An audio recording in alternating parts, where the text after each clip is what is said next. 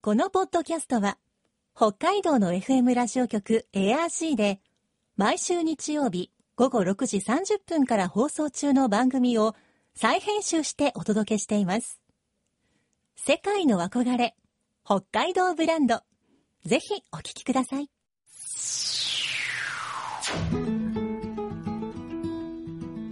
今、世界から注目される北海道。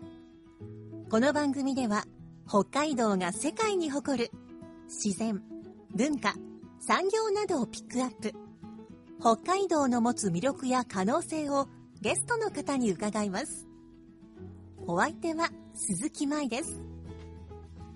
今回のテーマは大雪山。大雪山は一つの山の名前ではなく、北海道の中央部、旭岳を最高峰とする山々の塊のこと。一帯は大雪山国立公園に指定され、貴重な動植物の宝庫になっています。ちなみに、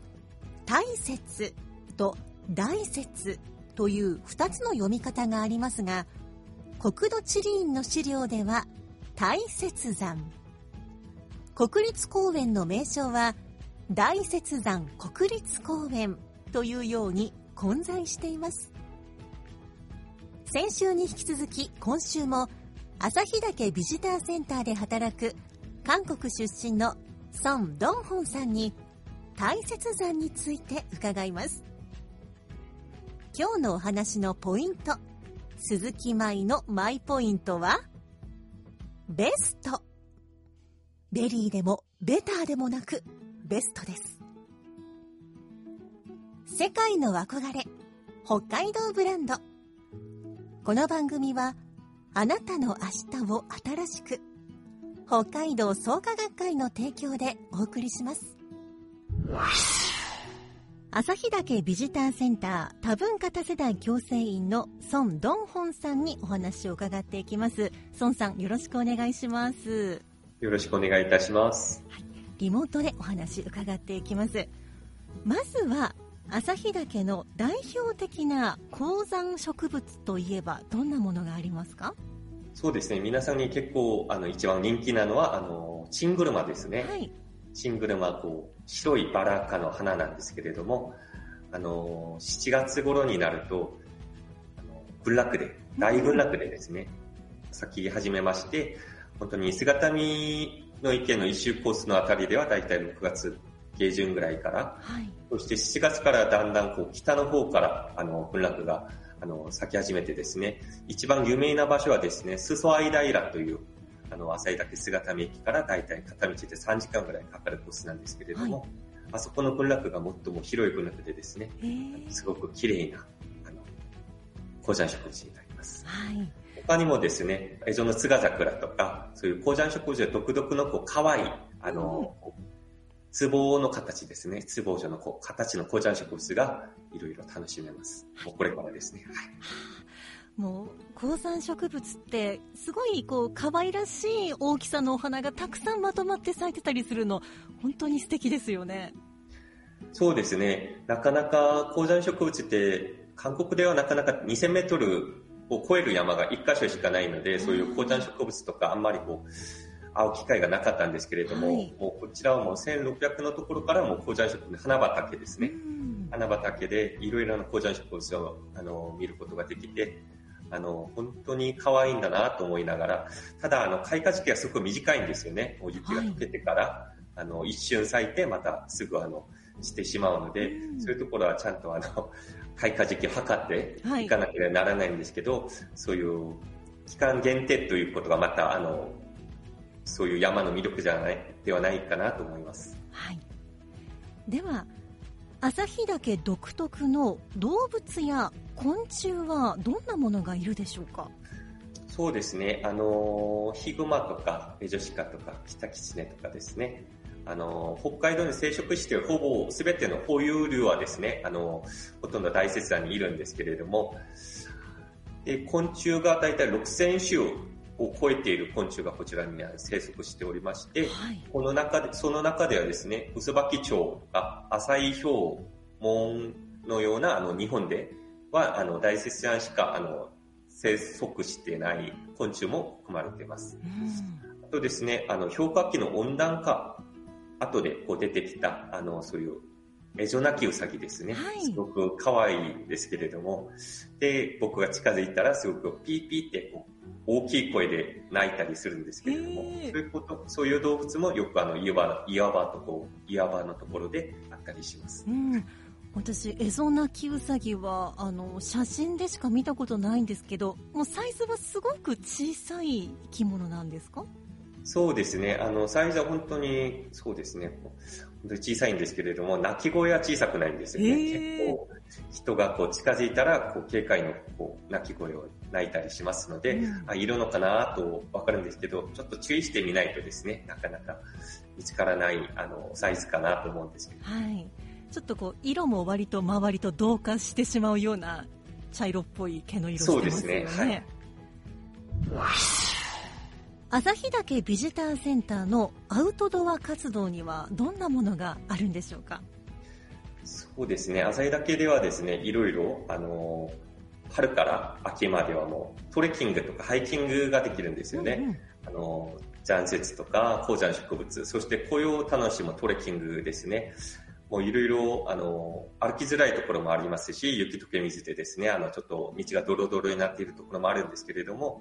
そういうことも一つの楽しみではないかなと思いまして、うん、もう最近は結構長靴を履いて歩いているんですけれども、はい、そういうトレッキングですね。あとはもう冬はですね、さっき申し上げたパウダスノを楽しめるスキーやボード、はい、そして旭岳山麓ではですね、クロスカントリースキーコースもありまして、そういうほぼ毎日アクセスもかけてますので、そして日本で一番長いシーズンを過ごせるコースになりますので、いろいろ合宿とかですね、選手たち、ナショナルチームもこちらにいらして訓練したりするんですけれども、そういう歩くスキーも楽しめるところがあります。あとですね、スノーシュー体験ですね、はい、北海道全域でいろいろスノーシューが体験できる場所があると思うんですけれども、浅井だけのパウダースノー、特にこの地域ではシルキーパウダースノーという粉雪ですね、粉雪が楽しめるスノーシューとして有名な場所になります。うん、まあ、スノーシューの体験できるところは確かに北海道あちらこちらにありますが、もうパウダースノーのさらに上のシルキーパウダースノー、そうですね、これはちょっと北海道民としてもやってみたいと思っちゃいますね。あ、そうですね、なかなかそうですね、固まらない雪になりまして、うん、粉雪はですね、ちょっと雪遊びには適してないかもしれないんですけれども、はい、これをシルキーパウダー、粉雪の上で滑ったらですね、はい、もうまるで無重力のような浮遊感が楽しめるのが普通の一つの楽しみですよね。それはちょっとまだ未体験です。はい。旭岳の登山ルートにはどのようなものがあるでしょうか？そうですね、旭岳をスタートにする登山道はですね、登山ルートはだいたい4カ所がありまして、最初がですね、一番初心者も歩ける姿見の池の散策ルートになります。はい、もう旭岳地獄谷というところはですね、ちょっと噴気湖もありまして、これ旭岳がまだ活動している活火山だよということを証明してくれる噴気湖になるんですけれども、いろいろ活火山のそういう迫力もですね、体験できるし、姿見駅から 1.7 キロの一周ルートでですね、いろいろ高山植物とか、そして噴気湖も楽しめるコースですね。あと2回目がですね、姿見の池から山頂まで行けるルートになるんですけど、はい、本当に皆さんに注意していただきたいところが、ちょっと天気が悪くなったりすると、うんうん、すぐガスってしてしまうと、旭岳ってすごく寒いんですよね。はい、夏も気温が20度を超えないので、そういう寒い天気の中ではなかなか山頂まで行くことはちょっとご遠慮いただきたいと思うんですけれども、山頂に晴れた日にもちょっと曇りでもいいかなと思うんですけど、ちょっと山頂に登るとですね、360度の広大なパノラマが楽しめることがいいルートですね。はい、あとそういうロープウェイを使わなくて、旭岳の山麓から湿原を歩いて天明河原というところなんですけれども、歩いていくコースはですね、ちょっと東山道は今ちょっと浸食が進んでいて足元はちょっと悪いかなと思うんですけれども、すごく周りも、そして崖看板とか、いろいろ針葉樹がですね、楽しめるコースになりまして、特に秋はですね、すごく綺麗な紅葉が楽しめるコースになります。はい、最後になりますが、中岳温泉というところ、先ほども案内した裾相平、中岳温泉コースですね。こちらも丸1日かかるかなと思うんですけれども、こちらだいたいコースタイムとしては6時間か7時間ですね。はい、姿見駅から山頂向きではなくて北向きですね、横を設計を越えながら歩くとですね、シングルマンの大群落が広がっている、そういうフィールドが広がっていて、ちょっともっと奥まで行くとですね、中岳温泉という北海道で一番高い天然温泉ですかね、はい、天然温泉でですね、ちょっと足湯を楽しんでから踊ることができるコースをございます。なんかすごく時間がかかる分、いろんな景色とかが楽しめるコースもあれば、ロープウェイを使って、少し時間もショートカットしつつ、それでもいろんなものを見られるコースとか、いろんな楽しみ方があって面白いですね。そうですね。同じルートといっても、先ほど高山植物って開花時期がそれぞれなので、はい、もう時期ならではのそういう楽しみにしたというか、時期ならではのそういう風景が見られる場合が多いんですよね。はい。海外から訪れる方は多いんでしょうか？もう旭岳もすごくインバウンドの方とか海外の方が多い観光地ですよね。はい。で、こちら特に冬はですね、欧米とかそういう北欧からですね、たくさんのスキーヤーとかスノーボードが、もう今シーズンもそうだったんですけど、ほとんどはもう9割ぐらいを占めていたかなと思います。で、皆さんなんでこちら旭岳に来ましたかみたいな、そういう質問を僕よくするんですけれども、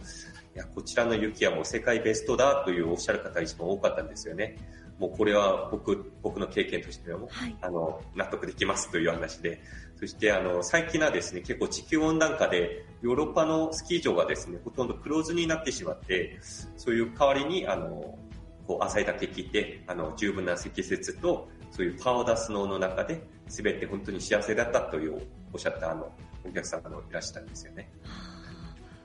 もうこれからはそうですね、もう東南アジアとか、もう韓国もそうなんですけど、もうタイヤとかですね、いろいろな国からツアーの依頼とかがちょっと殺到しているんですけれども、やっぱり旭岳の魅力って、やっぱり全世界で誇りを持って案内してもいいぐらいの大自然とですね、綺麗な環境、そしていろいろ野生動物ともちょっと出会いもできるし、はい、いろいろことができますので、本当に楽しみにしております。ありがとうございます。他にリスナーの方に紹介したい、お伝えしたいお話があればお願いしたいんですが。そうですね、僕が大雪山こちらで着任して働くことになりまして、恐ろしかった経験がですね、ヒグマと1回一応今は3回ぐらいなんですけど、初めて出会ったことなんですけど、はい、なんで出会ったということを説明すると、ジャーキーですかね、コンビニとかで売っている肉、ドライビーフが置いてあって、多分匂いで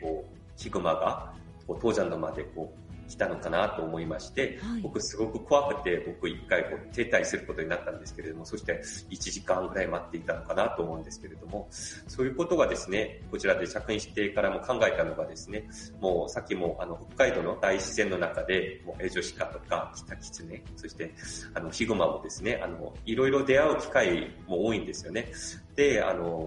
ただし、野生動物に影響を与えてしまうと、餌を与えてしまうと、出会った動物もですね、自分自身で食べ物を探さないようになってて、そして人にだんだん餌を求めるようになるんですよね。はい、あと、もういろいろ人間の食べ物が野生動物にいいかなと言ったら、もうそういうことでもないし、そして人にも悪いですよね。はい、いろいろ動物とか人獣、共通の病気がですね、ありますので、両方悪いので、もう、そうですね。そして考えたのがですね、ちょっと一定の距離感はちょっと必要ではないかなと思いました。もう野生動物可愛くてですね、もう一回ちょっと切ってもらいたい気持ちは、多分僕も一番知っていると思うんですけれども、ちょっとそういう距離感をちょっと持ってですね、両方野生動物と人間がですね、両方共存できるちょっと環境になったらいいかなと思います。お互いの幸せのためにこう程よく距離をとっての共存ですね。そうですね、はい、なかなか最後ちょっと重い話題で申し訳ないんですけれども。いえいえ、大事なことです。ありがとうございます。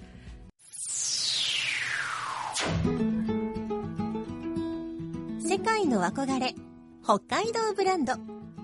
今回のゲストは旭岳ビジターセンターで働く韓国出身のソン・ドンホンさんでした。今日のマイポイントはベストでした。冬の旭岳はスキーが目的の海外からのお客様が多いということですが、特に欧米から来る方は9割がスキーヤーだそうです。そんな人たちに世界ベストの雪と言ってもらえるのは嬉しいですね。だからこそ世界中で環境に変化が起こっている今、このベストの雪質をこれからもずっと守っていきたいものですね。さて、この番組では皆さんからのメッセージをお待ちしています。番組の感想やあなたの思う北海道ブランドなど、ぜひお寄せください。クオカード3000円分を毎月抽選で1名の方にプレゼントしています。詳しくは番組のホームページをご覧ください。北海道ブランド、そこには世界を目指す人たちの知恵と情熱があります。来週もそんな北海道ブランドに元気をもらいましょう。ご案内は鈴木舞でした。